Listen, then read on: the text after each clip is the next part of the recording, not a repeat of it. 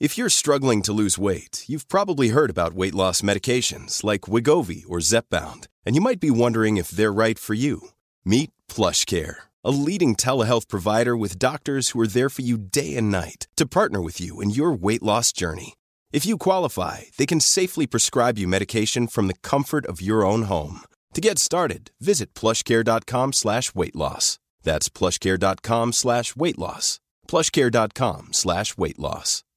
Hey, I'm Ryan Reynolds. Recently, I asked Mint Mobile's legal team if big wireless companies are allowed to raise prices due to inflation. They said yes. And then when I asked if raising prices technically violates those onerous two-year contracts, they said, what the f*** are you talking about, you insane Hollywood ass?"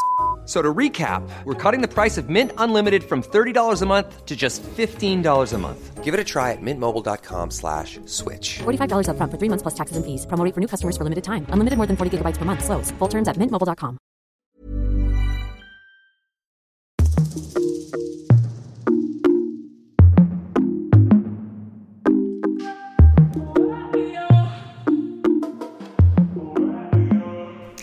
Hej och välkomna till Inte som planerat-podden med mig Victoria.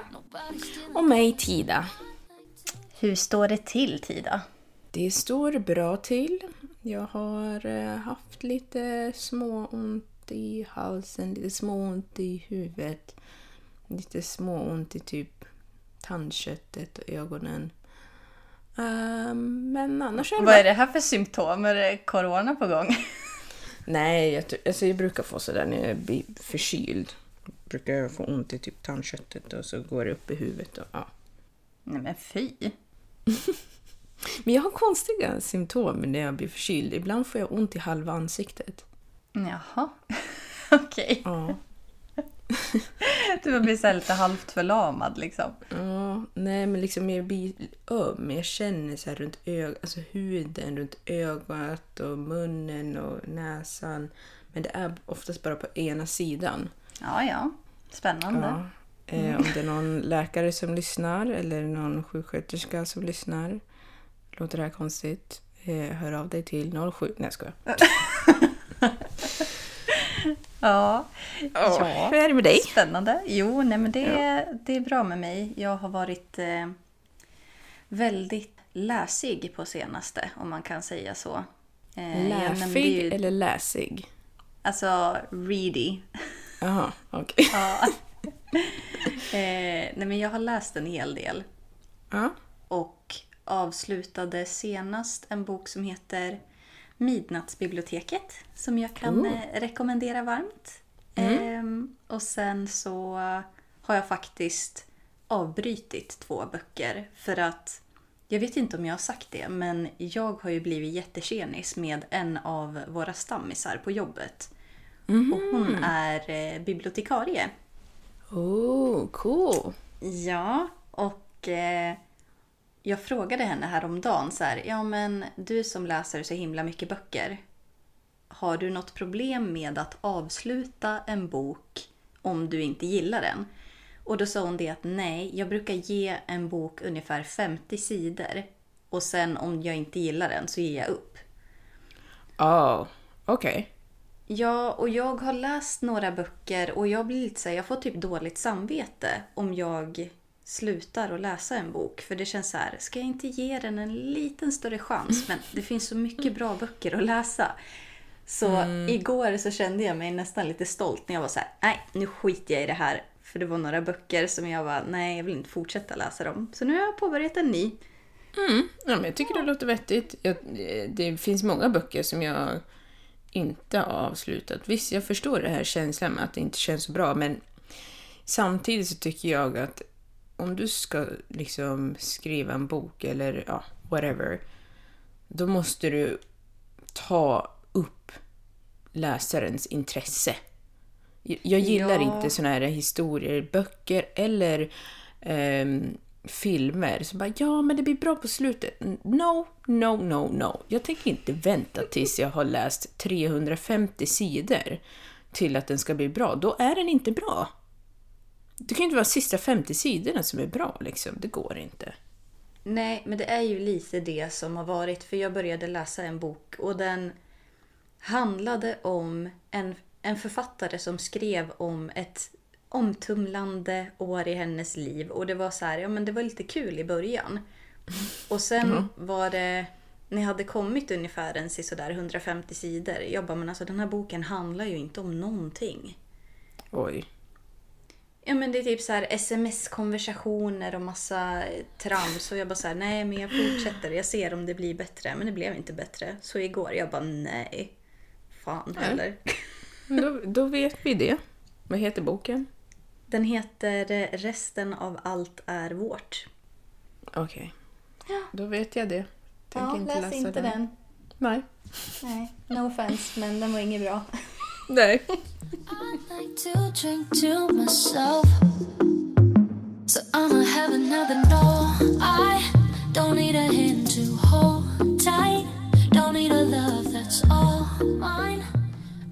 Ja, men eh, idag då ska vi snacka om studier. Och jag vill bara säga en sak. Jag tycker att det här avsnittet kan, eller tycker, jag tror att det här avsnittet kan bli jättebra om du är en person som funderar på att studera eller ja, är i startgroparna, funderar. Jag tror att du kan få bra information. Ja, ta lärdom av oss som har eh, pluggat en hel del. Och eh, jag tror att det kommer kunna bli ett bra avsnitt just för att vi har tagit så pass olika vägar. Även om vi har mötts någonstans där längs vägen så har vi sen valt lite olika inriktningar och, och sådär. Så att eh, absolut, jag, eh, jag, har, eh, jag har mycket hopp för den här, den här omgången. Ja, ja, nej men vi, eller jag kan ju säga så här. Jag gick, vad heter, vad heter det ens? Innan man börjar på gymnasiet, då är det grundskolan. Ja, precis. Jag, eh, alltså man, man delar väl upp det i låg, mellanstadie och högstadie. Ja, precis, men hela samlingsnamnet är Mm, grundskolan. Grundskolan, precis. Ja, och de första två delarna, alltså låg och mellanstadiet, gick jag på en vanlig grundskola. Inget konstigt alls. Men sen så började jag i musikklass för att jag har alltid haft intresse för musik. Jag ska bara säga att jag har intresse för väldigt mycket grejer och det kommer ni märka här. Det är lite Eh, spretigt. Väldigt spretigt. Men ja, jag gillar musik så min mamma sökte in till den där skolan, eller sökte in, skrev in mig på den där skolan. Men du gick ju också i musikklass. Ja, precis. Jag eh, gick ju på en skola först långt ute i skogen utanför Gävle. När jag gick låg och mellanstadie. Och sen så lades den skolan ner och då blev det automatiskt att jag började på den här skolan. Men då började jag i mellanstadie. Jag började typ sexan tror jag. Femman eller sexan. Och sen så fick jag då veta att man kunde välja musikinriktning på den här skolan. Och då valde jag att göra det. Och jag tror att det är lite så här... Jag var nog omedveten om det då, men när jag tänker efter nu så tror jag att man hade förtur. Eftersom att jag redan gick på den skolan under mellanstadiet så kunde jag liksom köpa mig in lite på musikklassen. För som du sa, din mamma skrev typ upp dig så att du skulle få börja där. Ja, precis. Och då fick man ju faktiskt ha en sån här audition. Jag gick aldrig på någon audition tror jag inte, vad jag kan minnas i alla fall. Jaha. Nej, jag fick gå på en audition faktiskt. Jag vet inte hur mycket det spelar roll egentligen, men em, ja, det fick jag göra. Det kommer jag ihåg. Men vad Alltså- fick du göra? Ja, jag fick eh, visa mina musikkunskaper. Men musikkunskaper som vad du, vad du kunde om musik rent, alltså om musiker eller fick du göra någonting praktiskt? Alltså typ spela alltså, jag gitarr, fick spela. Ja. Jag, fick, jag tror att jag spelade gitarr och eh, spelade piano och sjöng. Typ. Jaha. Men eh, som sagt, det här var ju i högstadiet så jag tror inte att det var cutthroat egentligen. Men eh, det, det, det gör väl så att man känner lite, lite känner sig lite speciell. jag vet inte. Men absolut. eh, egentligen så var det så att min mamma skrev upp mig på den skolan för att den skolan som jag skulle hamna på eh, egentligen inte var en bra skola. Det var mycket strul på den skolan och eh, min mamma ville inte att jag skulle hamna i dåliga gäng. Typ. Och, eller inte dåliga gäng. Majoriteten av de som gick på den skolan var ju de som, gick, som var mina vänner. Men hon visste att det var mycket dåliga saker som skedde på den skolan. Det var så här, din mamma egentligen var så här, jag vill att du ska byta umgänge helt och hållet bort med de här människorna. ja, eller hur? Bara, Hon försökte bara vara lite subtle och så här bara, nej men Tida gillar musik, vi sätter henne här. Bra, nu misstänker hon ingenting. Ja, exakt. Nej, men jag visste, alltså, för jag sa ju det. Jag bara, ja men jag vill gå på den här skolan. Så man, mm. Men jag tror inte att hon sa nej, utan hon bara säger, ja ah, men du ska få gå, du ska gå till den här skolan och så ska du typ sjunga eller någonting, I don't know. Och då blev det ju intressant att börja där. Men det var såklart tråkigt att lämna sina kompisar, men man kan ju vara vänner även om man inte går i samma klass och så. så. Det löser sig. Jo, men jag tror mycket att man var väldigt rädd för att lämna sina vänner när man var yngre. Mm. Alltså att det kändes som att när man var typ, ja men vadå, runt 11, 12 kanske. Då var det som att man tänkte att de som man var kompis med då, de skulle man ju vara vän med för livet. Och att byta skola var ju världens största grej liksom. Ja. Men så var det ju. Men eh, eh, det, det går ju liksom i vågor tänkte jag säga. Mm, eller i vågor, det är inte så jag menar. Men att de vänner som man verkligen tycker om och så, de, i, i och för sig vissa kanske man liksom tappar kontakten med, men vissa kommer man ändå ihåg och så. Jag är ju men dåligt det man lär sig är väl liksom att de personerna som man behöll, det Mm. var ju oftast inte de som man blev kompis med när man var i 11-12 års åldern utan det kanske var någon enstaka men de som man faktiskt bondade med det var ju typ under gymnasiet. Vi gick Ja. på samma gymnasium också. Ja, precis. Ibland så tänker jag att man kopplar ihop med vissa personer för att man liksom passar med deras personlighet. Och jag tror att det var en coincidence att våra personer passade. För vi var inte kompisar när vi först började i samma klass. Nej, alltså det började ju typ med ett bråk egentligen. Ja, Alltså för vad var det har... ens om? Jo men vi känner ju en gemensam eh, kompis och jag tror att det var det. så här att när man var i den där åldern, då var det så här, ah, men första dagen i skolan, då ska jag vara med henne. Och så hade väl Ja. Ni bestämt att ni skulle vara med varandra första dagen i skolan när vi började på högstadiet. Ja, och då blev det automatiskt det. att jag bara så här, fan den här jäkla bruttan tror att hon ska komma här och sno min kompis. Och så blev det liksom instant hatred typ. Ja, men vi, jag och den tjejen, vi umgicks ganska mycket då, det här första året. Men hur kände vi? Jag tror att vi lärde känna varandra på Lunarstorm. Du och jag? Nej, jag och ja, den ja, tjejen. ja, du och hon. Ja, okej. Ja. Ja. Vilket är konstigt. Men ja, jag tror att det är så vi lärde känna varandra. Och så sen efter ett år, då blev du och jag kompisar. Eller vi... ja, men det är ju det som är så komiskt. För att ni var ju jättenära där i sjuan. Men sen så blev det som att åttan, nian, då var det du och jag och, eh, jag tänker faktiskt nämna hans namn här, Nils mot världen. Ja. Vi blev liksom en trio där. Ja. Ehm, och det var ju lite det som gjorde att, för att även om du och jag är väldigt intresserade av musik så valde ju han att gå inför Vidare. musiken all in. Liksom, Mm. När det även blev dags för gymnasiestudier. Men på grund av att du och jag blev så bra kompisar under högstadiet så valde vi ju att gå på samma gymnasium. Eller snarare så här, du bara Ja, men jag tycker om att prata engelska. Det finns en internationell inriktning här i Gävle. Eh, den tänker jag söka in på. Jag bara, ja vad bra, då blir det så. Ja, men alltså det är ju roligt. Ja, och just för det är ju många som tycker att det är konstigt att du och jag pratar engelska. Ja, Och den historien är ju så jäkla weird, but it makes sense. Vi gick i åttan tror jag. Och så skulle vi ha nationella prov i engelska.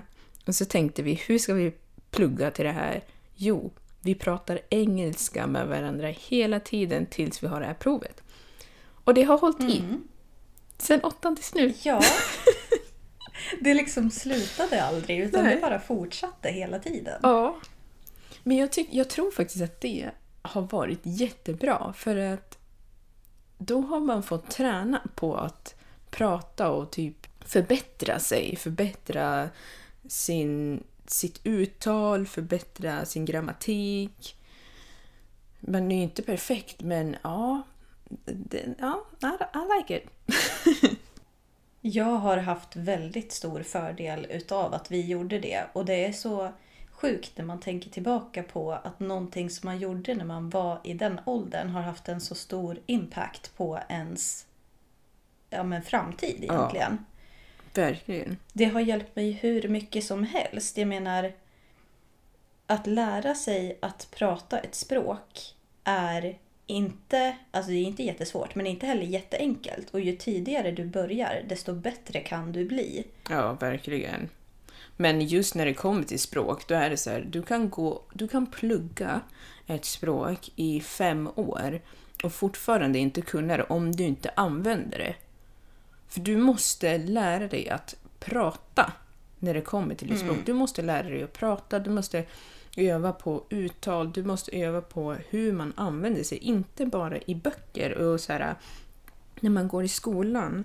Även om vi gick, i och för sig så gick vi ju internationellt sen i gymnasiet, men det är ändå inte riktigt lika att, att prata lite grann eller att skriva lite grann.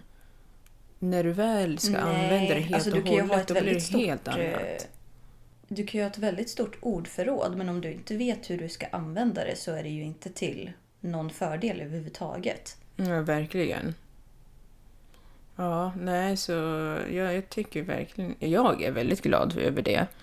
För jag Jo, jag kunde ju märka också. skillnad när jag flyttade till USA. Eh, Då, då kände man så shit vilken tur jag har. Jo, men jag vet ju att när vi gick då i högstadiet och pratade engelska hela tiden. Jag, alltså jag kan säga det, jag minns blickarna än idag från folk på våran ja, men på vårat högstadie. Inte bara, alltså våran klass var ju lite speciell som den var för att alla var musiknördar och det var violinister och eh, ja, men sångare och gitarrister. Ja, men du vet, ja, allt. möjligt. Så att vi var ju en speciell liksom, bunch som det var ändå. Mm. Men det var ju en ganska stor skola och vi var väl kanske ja, men 150 eh, bara under en årskull. Liksom. Och jag minns de andra de andra klasserna bara titta Mm. på oss som att vad är det för fel på er? Kan ni prata svenska? liksom. Men Jag säger så här, who's the winner now? Ja, verkligen. verkligen. Who is the winner now? Alltså, jag tycker fortfarande att folk kan vara så här äh, lite weirded out by it. Vad är det jag försöker säga? Jag vet inte om folk blir, tycker att det är konstigt för att, för att de själva inte vill göra det eller om det är något så här äh, jag vet inte riktigt vad det är, för ibland så känner jag som att folk gärna vill poängtera när man säger någonting fel när man pratar engelska. Speciellt när man pratar engelska med folk som kan svenska. Då är de noga med att poängtera när man säger någonting fel, men de vill gärna inte säga någonting alls på engelska. Man bara, alltså jag- please. Jag tror att mycket handlar om att eh, man vill gärna vara duktig på allt. Och om det är ett område som man känner sig dålig på ehm, så... Det här det låter ju dumt men det finns ju... Om man tänker så här när det handlar om mobbing och sånt. Mm. Att de som mobbar mobbar för att lyfta sig själva. Och Ja. jag tror att det är lite samma med sånt som man inte är duktig på. Att man gärna vill... Eh, ja, men om du inte är så duktig på engelska men sen så vet du att ett ord ska stavas på, eh, stavas på ett visst sätt eller uttalas på ett visst sätt så vill Mm. du gärna visa att så här, jag kan också. Ja, och att precis. det blir då att man drar ner någon i fallet. Liksom. Ja, men alltså jag tycker att det är så onödigt. Jag har ingenting emot att någon rättar mig om den rättar mig för att jag ska lära mig. Men jag... jag alltså om någon bara gör det för att typ försöka vara cool, I don't buy it. Like listen. I'm not American, I'm not British.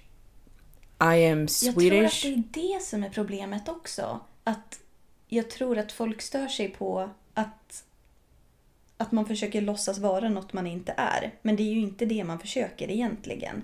Nej. Det är inte som att folk som försöker lära sig spanska tror att de blir spanjorer. Liksom. Nej, verkligen inte. Men samtidigt så tycker jag att eh, alltså det är ju bara konstigt för att jag, alltså vi båda har ju läst andra språk också såklart.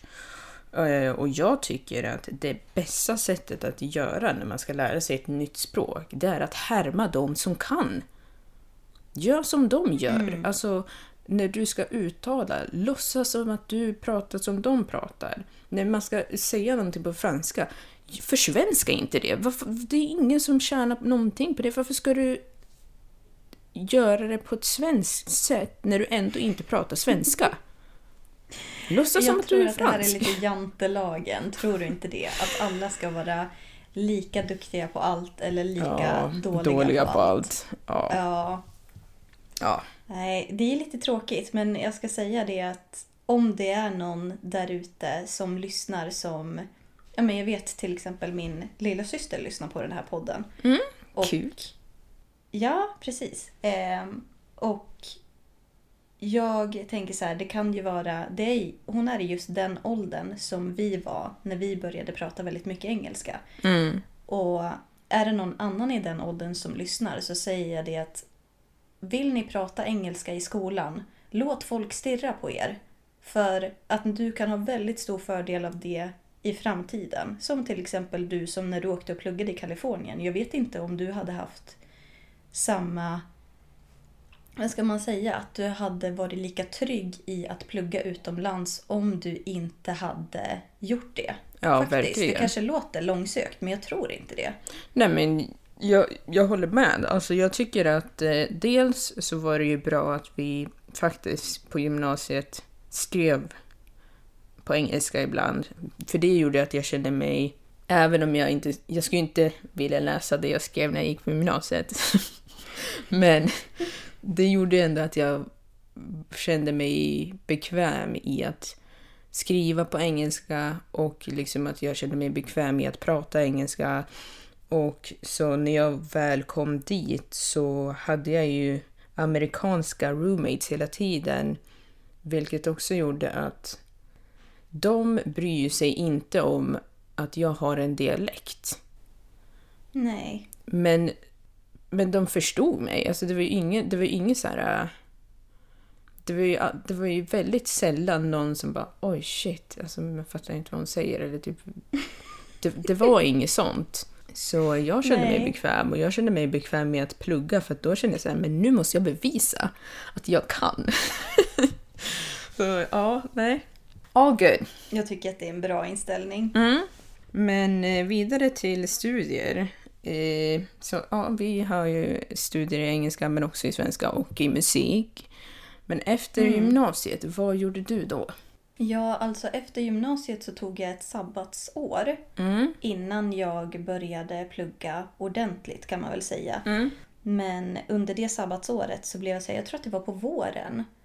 Då sökte jag in till en kurs på Högskolan i Gävle som hette Livsvillkor, levnadsvillkor och hälsa. Och jag minns Oj. att det var så superspännande. Jag skulle komma, eller jag, jag kom dit, skulle skriva in mig och gick fram där till receptionen på Högskolan i Gävle och var så här, åh nu börjar liksom vuxenlivet. typ. Ja. Och så gick jag till den här lektionen och sen så hamnade jag i samma grupp som... För att det var så här, det här var en delkurs i ett program på eh, den högskolan. Och då hamnade jag i samma grupp som en tjej som var väldigt, alltså typ man märkte på de andra att de tyckte att hon var hysterisk för att hon hittade på en massa ursäkter Oj. till varför hon inte hade gjort den senaste uppgiften. Hon bara ah, nej men min kille har gjort slut med mig och jag vet inte vad jag ska göra och jag har liksom suttit och gråtit hela natten. Och... Alltså hon var så här Oj. helt... Och då hamnade jag i samma grupp som henne för att jag var så här Ja men vi kan samarbeta, det är ingen fara. Men sen kände jag lite så här, alltså jag hade sökt dit bara för att ja men sakens skull ungefär. För att det var andra som hade börjat plugga. Och sen när jag hamnade i samma grupp som henne så jag bara, nej men alltså nej. Alltså jag tror att jag bara jobbar istället. No. Den här tjejen, no. Oj. ja, alltså jag ska säga så här, det var ju inte som att hon förstörde hela min eh, liksom tillvaro. Nej. Utan var snarare så här, det där var ju inte rätt för mig. Och sen blev det bara så att just för att hon var lite hysterisk så blev det det som fick bägaren att rinna. Ja, så tips. Var inte alltför hysterisk. Nej, jag skojar bara. du får vara som nej du men vill. var inte det. Men ja. Ja men sen i alla fall på hösten, det var 2013, då Mm. började jag plugga i Stockholm faktiskt. Just det. Eh, och då läste jag turismprogrammet. Mm. Och jag ska vara noga med att säga det här att när jag sökte till den här högskolan. Min dröm har aldrig varit att jobba med turism, tro det eller ej. Min, nej men alltså min plan då när jag sökte in till den här högskolan det var att säga, ja men turism är väl ett nice intresse. Jag tycker om att resa och det är liksom ja, men härligt på alla sätt och vis. Mm. Men mitt mål med att komma in på den här högskolan det var typ att flytta hemifrån. Ja. Mm. Men det är ju ändå förståeligt tycker jag. Jo, men jag tror att det är så för många och att många inte riktigt erkänner det för sig själva. Att så här, visst det är kul att plugga, men att plugga kanske bara är ett medel för att ta dig ifrån kanske din hemstad eller dåligt umgänge eller vad det nu än kan vara. Det behöver inte vara studierna i sig som Nej. gör att du vill flytta utan mer att det är så här, ja men det är en in- inkörsport till att ta sig härifrån. Liksom. Ja, alltså att plugga kan ju faktiskt vara en lösning till många problem. Men man ska ju inte glömma bort att, att det finns eh, nackdelar, eller nackdelar ska vi inte säga, men det finns ju andra grejer som kommer med det som man kanske inte tänker på då i den åldern när man är 18-19 år. Eller ja, ja, du var väl 19? Jo men så är det absolut. Alltså, jag menar, jag har ju inte... Alltså jag har pluggat... Jag pluggade tre år på den här utbildningen. Och jag drog på mig 200 000 i CSN-skulder. Och jag har inte gjort någonting med den utbildningen överhuvudtaget. Men nu när du Så ser man tillbaka kanske ska vara lite det, försiktig. Ja, men nu när du ser tillbaka på det, tycker du att det var waste? Jag tycker inte att det var waste. Ehm, för att de som inte kanske är så insatta i hur CSN-lån fungerar så det är ju en del som är lån och en del som är bidrag som man får när man pluggar. Om man ansöker om det såklart. Ja. Och ehm, det är väldigt låg ränta på de här eh, lånen som man tar. Mm. Och ja visst, 200 000 kanske låter mycket. Men eftersom att räntan är så pass låg så tycker jag ändå så här att nej, jag ångrar ingenting. Jag träffade väldigt många människor. Jag skapade kontakter där borta. Jag jobbade en hel del inom servicebranschen som har gjort att senare i livet så har jag haft en högre startlön när jag har börjat på nya jobb. Har fått erfarenhet så. Och sen att flytta hemifrån för första gången själv är ju en erfarenhet i sig. Ja. I och för sig när jag flyttade dit så flyttade jag tillsammans med min dåvarande pojkvän. Men vi fortsatte att vara tillsammans i vadå, typ ett halvår. Och sen så bodde jag själv eh, resten av studietiden. ja, det är sant. Ja, nej, jag träffade många härliga människor på den där utbildningen och det är en fördel om man ska knyta kontakter på LinkedIn. Tips, tips. Ja, det är sant. Ja, alltså det tycker jag också är fördel med att plugga, att du lär ju känna väldigt många människor. Eller du har möjlighet till att lära känna många människor. Sen är det väl upp till dig. Ehm, men ja, jag eh, läste en kurs i filmvetenskap 2012. Den höst... Vart då någonstans? Gävle. Gävle högsko- högskolan i Gävle. Sen så var det ju hela det där fördruttan med att jag flyttade till Italien. Eh, sen så var det Umeå. Sen 2013. Men vänta, började vi plugga samma år? Ja, tydligen. Jo men det gjorde vi. Ja. Jag började på hösten 2013. Ja, men det gjorde jag också. Ja men du ser. Ja. Ehm, ja, nej men så... Då sökte jag in till industridesignprogrammet i Gävle. Och det var nytt. Så jag var faktiskt... Eh, jag och min klass var den första som gick på industridesignprogrammet i Gävle. Eh, och där pluggade jag i ett år först, tror jag. Sen flyttade jag tillbaka till Umeå och då pluggade jag kläddesign. I, I ett år va? ja, i ett år. För att industridesign är väldigt många olika inriktningar på design men inte kläddesign. Eh, man kan liksom rikta in sig på tjänstedesign, UX-design, eh, grafisk design och så produktdesign såklart. Men eftersom att jag, som jag nämnde i tidigare avsnitt, alltid har haft den här drömmen om att eh, läsa kläddesign så ja, då, då tog jag ett år i Umeå och läste där. Men ingick den som en del av industridesignprogrammet så att de hade ett samarbete eller var det helt skilt? Ja, det var helt skilt. Så jag tog ett studieuppehåll i Gävle. Du tog studieuppehåll för att studera? Ja, exakt. Ehm, så ja, precis. Jag tog ett studieuppehåll i Gävle, flyttade till Umeå, pluggade ett år där. Flyttade tillbaka till Gävle och eh, avslutade min eh, industridesignutbildning. Så då gick jag ut ett år senare, så jag tog ju examen 2017 från industridesignprogrammet. Ja men det är ju det som makes sense för mig nu. För jag tänker så här, men tog inte du examen efter mig? Jo. Men då är det ju logiskt för att du pluggade ju liksom ett år till såklart. Precis, Så att, ja. exakt. Så jag läste ett år extra, sen... Eh, vad gjorde jag sen? I don't even ja, know. vad gjorde man sen? Jo, jag läste marknadsföring. ja men var det då du läste det i Kalifornien? Nej. I, på upp, i... Uppsala universitet. Eller... Ja. Ah, I, mm, Uppsala universitet. Eller LSU. Whatever. I Uppsala universitet. ja, men var det, var det på SLU? Ja, det tror jag. Ja, precis. Så det är väl lantmä- lantbruksuniversitet. Ja, Sveriges lantbruksuniversitet eller något sånt där. Ja, precis. Jag har inte ens någon koll. Du bara, det stämmer säkert jättebra. Ja. Eh, Men där läste jag en kurs i marknadsföring. För att jag hade, jag hade ju ändå intresse för marknadsföring redan på industridesignprogrammet och när jag läste kläddesign. Så när jag skrev min typ B-uppsats, jag vet inte varför man skrev det, men whatever, i kläddesign, då Alltså jag skrev ju om det jag gjorde fast det var egentligen mer marknadsföring som jag var intresserad av. Och Okej. när jag läste sista året på industridesign så läste jag även en LOPA-utbildning som är liksom att starta företag.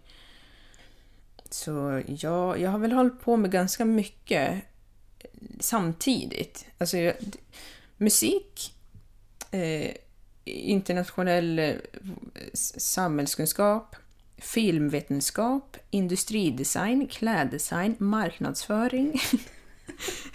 Men det är ju det här lite som blir när man börjar plugga så inser man hur mycket det finns. För att när du läser din, ja men när du läser grundskolan då är det Ja. ju lite samma lika för alla. Mm. Att så här, ja, men du ska läsa matte, svenska, engelska och sen så när du kommer upp mot ja, men gymnasiet då väljer du inriktning. Vill du köra natur, vill du köra samhäll, vill du köra humaniora? Då kan du bli lite specialiserad beroende på vad du vill söka in till när du ska läsa högskole eller universitetsstudier. Mm, precis. Och då blir det som att en helt ny värld öppnar sig. Alltså det finns ju så många kurser som är såhär, it doesn't even make sense. Det är såhär, Harry Potter-studier. Ja. Alltså det finns ju typ en sån kurs på Uppsala universitet Ja, tror jag. jag vet- alltså, ja, jag om jag inte missminner det. mig. Nej, jag har också hört om det. Och jag vet inte... Jag förstår själva grejen, jag förstår tanken med att locka folk till studier och så, men en sak som jag måste säga det är att jag gillar faktiskt inte att det finns så många utbildningar som är bullshit. Ja, men bullshit-utbildningar. för att folk tar studielån för att de är 18 eller 19 eller 20 år. Det är därför de tar studielån. Because they don't know better. Och så Mm. kanske man tar det liksom för en jävla bullshit. Alltså, förlåt, jag ska är inte jag en svära. av dem kanske? Nej, men jag är också en av dem. Men jag menar, varför ska du läsa Harry Potter på universitetet? Ja, det kan man ju göra på fritiden. Ja, Ja, nej men alltså det är väl bra att det finns för att det visar ju på att det finns en väldig bredd oberoende av vad du är intresserad av så finns det någonting för alla. Men jag förstår Ja. vad du menar. ja. Jag läste ju också marknadsföring kom jag på nu. ja, just det. Men jag kommer inte ihåg när du gjorde det. Nej, men det var så här. Alltså, som jag har berättat i tidigare avsnitt så flyttade jag till Kalmar. Och sen när jag flyttade till när jag flyttade till Uppsala efter vi hade gått isär så började jag plugga där på våren. Eh, och jag får liksom inte ihop alls hur jag lyckades göra det för att, jo, men nu vet jag varför. Jag tänkte att jag jobbade heltid, men jag jobbade deltid. Det var därför, så jag hade deltidsstudier. Jag läste både företagsekonomi och marknadsföring, såna här strökurser och de var digitalt, online. Så det var därför jag fick ihop det. Okej. Så en var faktiskt på Linnéuniversitetet i Kalmar och en var på Högskolan i Kristianstad. Och sen så hade jag även påbörjat Högskolan Väst, alltså jag vet inte ens var det här ligger någonstans, jag har ingen aning. Eh, där jag skulle läsa typ organisatorisk och social arbetsmiljö eh, för hållbart arbetsliv. Så Ja. jag har också varit väldigt så här, jag är intresserad av företagsekonomi, marknadsföring, intresserad av arbetsmiljö, turism, internationella relationer, alltihopa hit och dit. Ehm, så på så sätt så har vi ju gått... Vi har följt varandras fotspår på så sätt att vi har varit väldigt spridda. Men vi har valt att gå väldigt olika vägar, ska jag säga. Ja, verkligen. För där sist eh, så då flyttade jag ju, ja, som jag sagt tidigare, flyttade till USA och då läste jag marknadsföring och projektledning. Och det är det sista jag har gjort. Jag vet inte, jag, som sagt, jag ångrar inte, eller nej, jag ångrar inte att jag har eh, pluggat. Men det jag kan säga är, och kanske lite därför också jag, jag tycker att det är viktigt att för det första, förlåt alla föräldrar, men jag tycker att ni ska sluta pusha era barn till att plugga bara för pluggandets skull. Är, du får inte det där lånet. Du ska inte betala av det där lånet, så säg inte till dem att de ska plugga någonting om de inte vet. Om de inte vet, låt dem vara. Ja men kommer inte du ihåg det här? För jag måste bara inflika det. Kommer du ihåg att under typ högstadiet och gymnasiet så blev jag så frustrerad varenda gång någon frågade mig Ja men eh, vad ska du göra sen då? Att jag bara så här, men jag vet inte vad jag vill göra. Och att det är sån otrolig press på att du ska liksom veta i princip från det att du kommer ut vad du ska göra för någonting med ditt liv. Det är så för givet taget att så här, ja men ska man bli den här delfinskötaren, ja men då ska man veta det liksom vid typ två års ålder. Ja. Men jag tycker att det är någonting som man kommer underfund om längs vägen. I alla fall har det varit så för mig. Jag insåg för kanske ett och ett halvt år sedan att jag ville bli dietist. Och nu är jag liksom, jag fyller 28 i år. Och visst, jag ska inte säga att man, det finns ju undantag. De som vet att ja, men jag ska bli jurist eller jag ska bli diplomat eller jag ska whatever. Liksom. Men det är nog mer vanligt att folk inte riktigt har koll på vad de vill bli. Och därför så är det bra om man kan få lite betänketid innan som du säger, man blir liksom pushad att så här, Ja, men jag tycker ändå att du ska plugga, det är jättebra. Du, du, kommer liksom, du kommer aldrig ångra att du har pluggat. Man bara, nej, men jag kanske ångrar att jag har en skuld på någonting som jag inte har haft någon nytta av. Ja. Men också när man säger så här, du kommer aldrig ångra det. You don't know that. Jag tror inte folk ångrar saker som de gör. Jag tror att det kommer naturligt. Det är sällan man hör folk som har gått igenom hemska saker som säger att de ångrar det. Men det betyder inte att det är det bästa alternativet bara för att man inte ångrar det. Det är inte det det handlar om. Det handlar om att det är slöseri på tid och pengar och en liksom energi. Varför? Jag fattar tanken om att man vill... Alltså jag undrar också. Jag tycker också att det är intressant att fråga. Liksom, ja, men som till exempel med mina systrar. Jag vet att de blir superirriterade. Eller inte superirriterade, men de vill inte höra den där frågan. Nej, okej, de är lite lika som mig då. Ja, Du kan fråga dem när de är 27. Då vet de. Ja, precis. Nej, men ena hon har ju börjat plugga nu, men den andra tar examen i år. Och jag förstår henne. För att hon är så här, ja men alla ska ha någonting att komma med och bla bla bla. bla. Och I get it. Och jag har sagt det, jag bara, alltså lyssna. Börja inte plugga om du inte vill plugga. Börja inte Nej, plugga men om jag du tror inte att det är så en himla stor press, inte bara från föräldrar utan från samhället i allmänhet. Att det, man tycker att någon slösar bort sitt liv genom att inte ägna sig åt studier. Mm. Och låt mig bara säga att studier är fasiken inte för alla.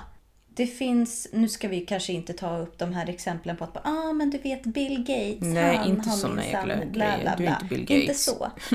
Men jag känner väldigt många i min omgivning som faktiskt inte har pluggat direkt efter skolan och som kanske inte har pluggat överhuvudtaget. Och det är bland de smartaste och mest allmänbildade personerna som jag känner. Och eh, det innebär inte bara för att du inte pluggar att du på något sätt inte skulle vara smart. Nej. Jag tror att det är många som har en sån liksom, bild av att så här, ja, men du är sån slacker, du orkar inte, du är så himla lat, du har varit på samma jobb i hundra år. Då säger jag, men låt mig vara där om jag trivs.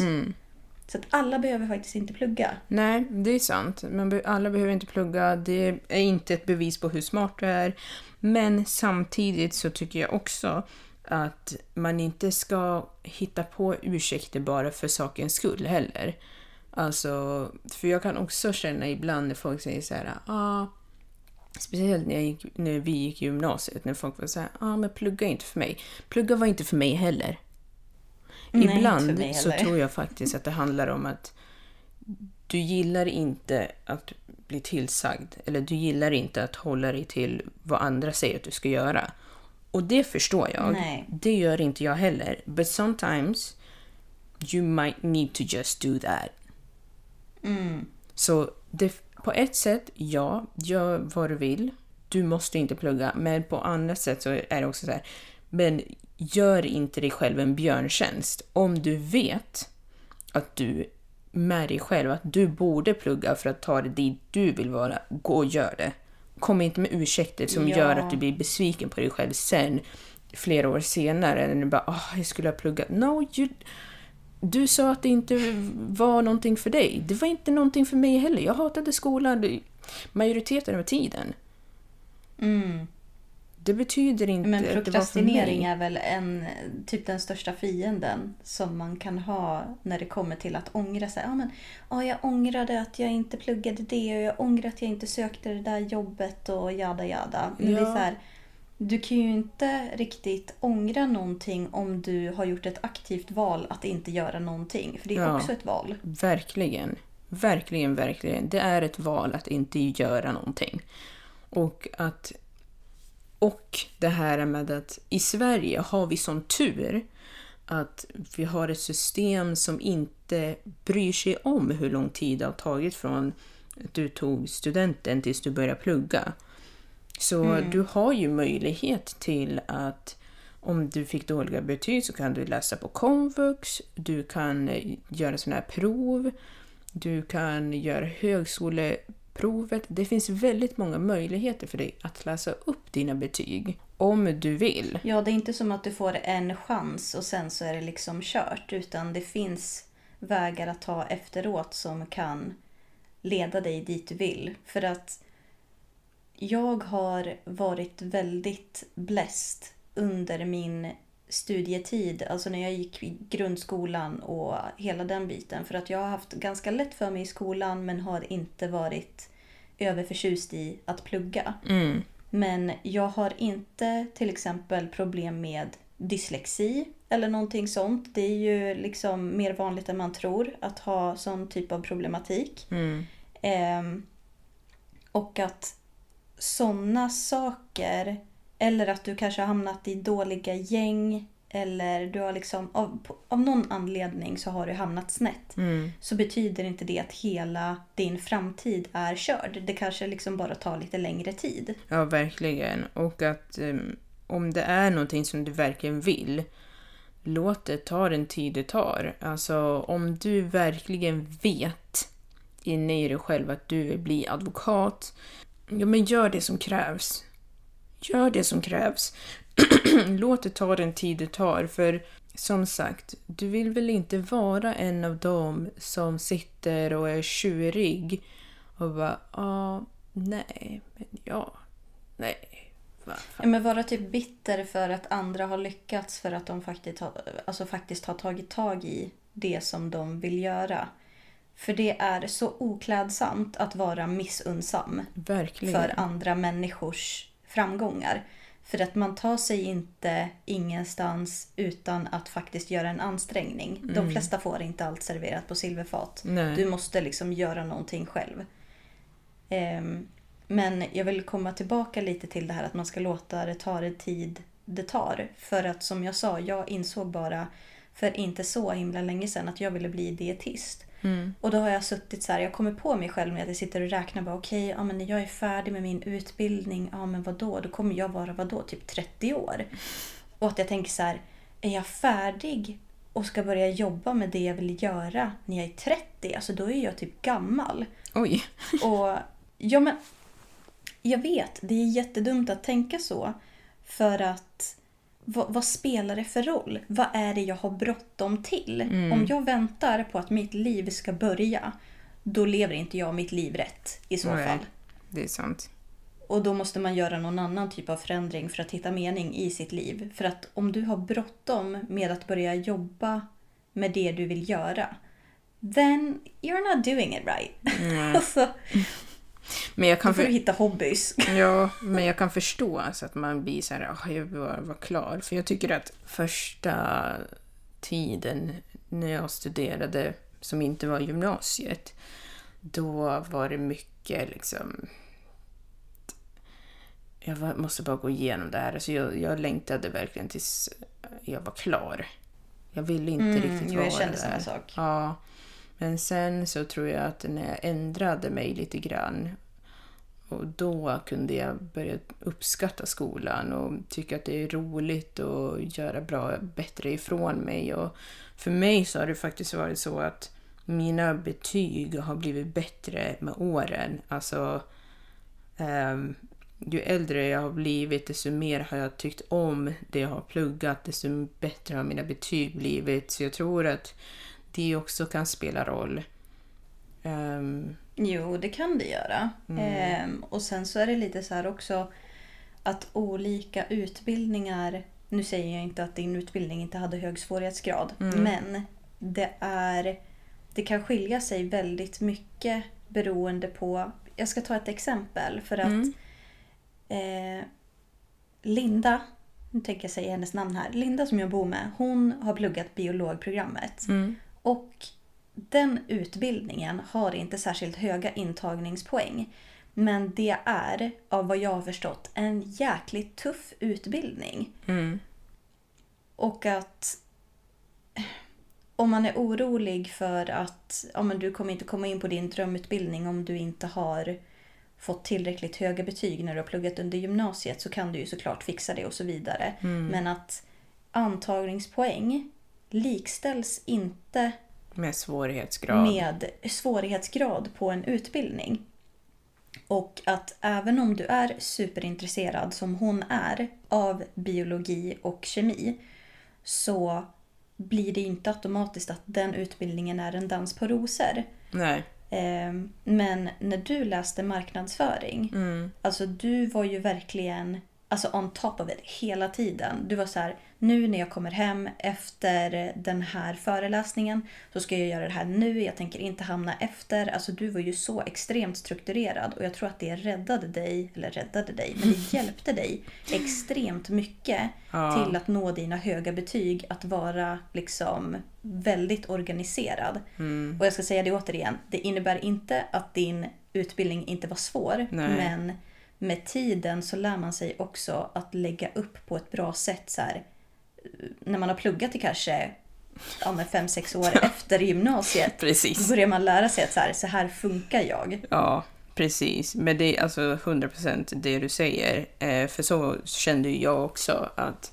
när jag började plugga i USA, då hade jag en sån bra struktur som jag önskade att jag hade innan. Men då var jag verkligen så här... Jag tror att det kanske var en kombination av att jag visste så här, okej, du är inte amerikan. Så du kommer ha alltså, en deficit som är lite under. Alltså, förstår du? Eftersom att jag inte är amerikan så kan inte jag... Så har de ett företräde.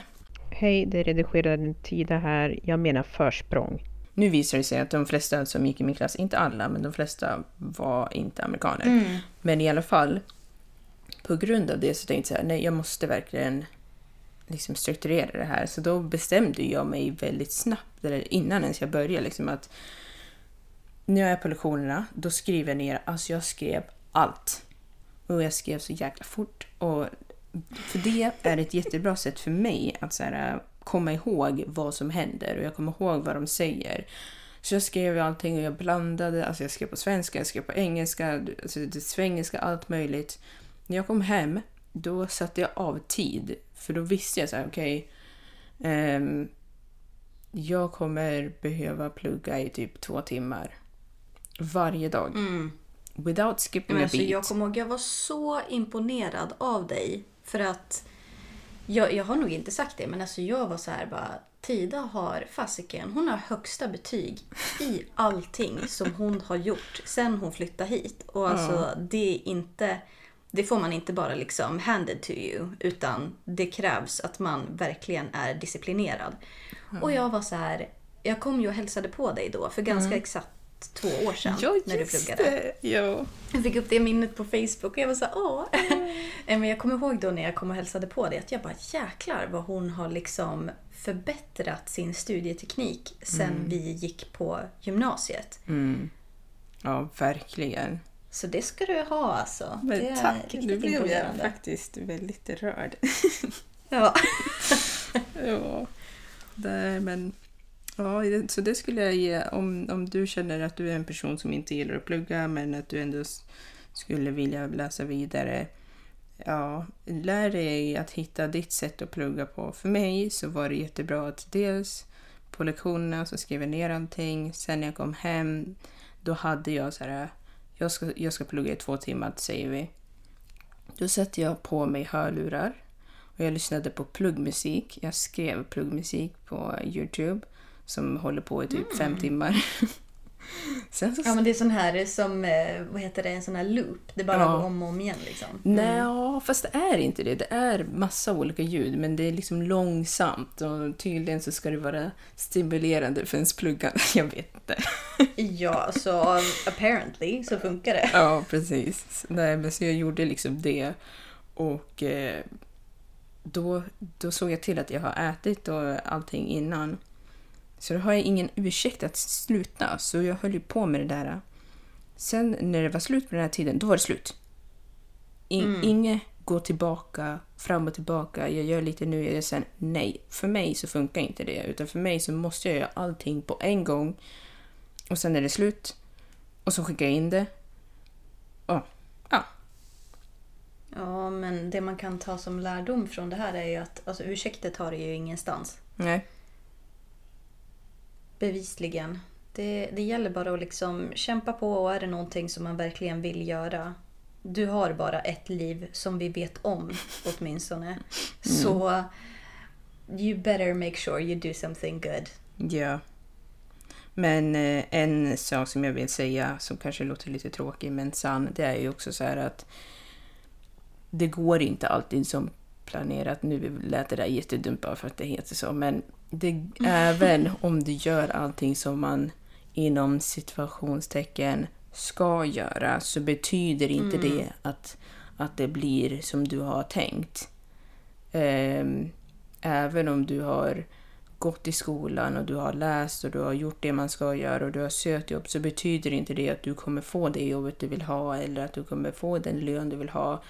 Ehm, ibland så handlar det om omständigheter och, och så vidare. Och, ja, Ja, man ska ha lite tur på vägen också. ja, Faktiskt. jag tror det. Det är inte bara att söka in på sin drömutbildning och sen så liksom lösa sig i livet och så har man allting liksom Nej. färdigt för sig. Utan det är omständigheter, alltså se bara nu. Det är, alltså med, nu har inte jag något liksom eh, belägg för det här men jag kan nog ändå säga att det finns många där ute som är utbildade som ändå står utan jobb. Mm.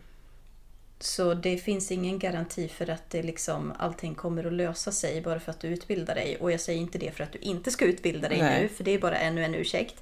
Men även om du har gjort allt det här så saker händer. Det, du vet liksom inte. Så därför tycker jag ändå att man ska testa sig fram, men man ska göra det för att man själv vill, inte för att andra säger det. Låt det ta den tid det tar. Ehm, och eh, se vad du gillar liksom. För att eh, innan vi avslutar det här avsnittet så vill jag säga det att det är ingen som kommer att tacka dig för att du har levt deras liv åt dem. Verkligen. Om du vill bli den här delfinskötaren så bli det för att du vill bli det. Inte för att andra tycker att det låter coolt eller för att det liksom var deras dröm som barn. Eller skriv, alltså bli författare även om du tror att det kanske inte kommer att löna sig från början. Om det är det du vill göra så gör det.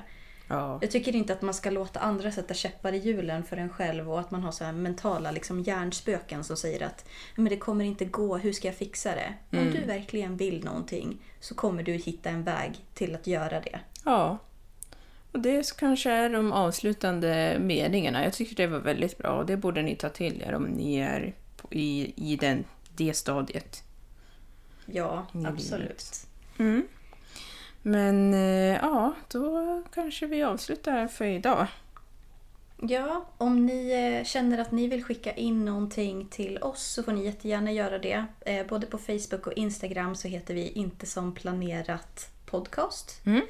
Och sen så har vi även våran Gmail som heter inte som planerat at gmail.com där ni kan få berätta för att nu de första avsnitten som vi har haft har ju varit specifika historier. Men idag till exempel så har vi pratat lite mer vilt och brett om hur alltså, livet inte kan bli som planerat även fast man gör medvetna val. Och eh, vi tar gärna del av sånt också. Så skicka in vad ni än känner för. Vi tänker att i nästa avsnitt så kommer vi faktiskt att ta med någon av era stories som ni har skickat in. Så Ja, vill ni vara med i nästa avsnitt så passa på att skicka in nu så tar vi med det. Ja, och jag tänkte bara säga, jag har, jag har faktiskt en inspelning men jag tänker att eh, den passar nog bättre i nästa avsnitt. Ja men då så. Ja, men... Men då ses vi i nästa avsnitt. Ni får ha en eh, jättefin dag så hörs vi nästa vecka. Ja, ha det bra. Ha det bra. Hej då!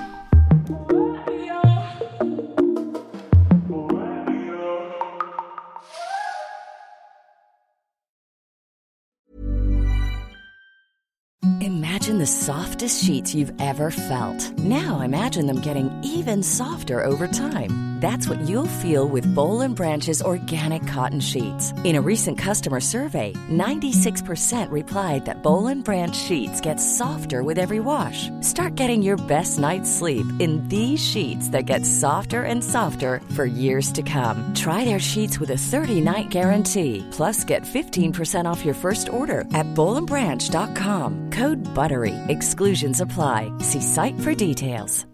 When you make decisions for your company, you look for the no-brainers. And if you have a lot of mailing to do, stamps.com is the ultimate no-brainer. It streamlines your processes to make your business more efficient, which makes you less busy. Mail checks, invoices, legal documents, and everything you need to keep your business running with stamps.com.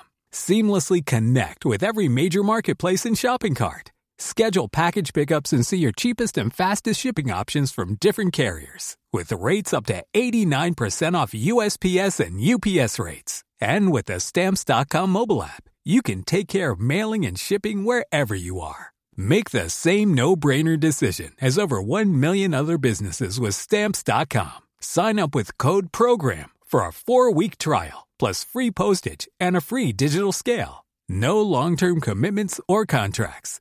That's stamps.com. Code program.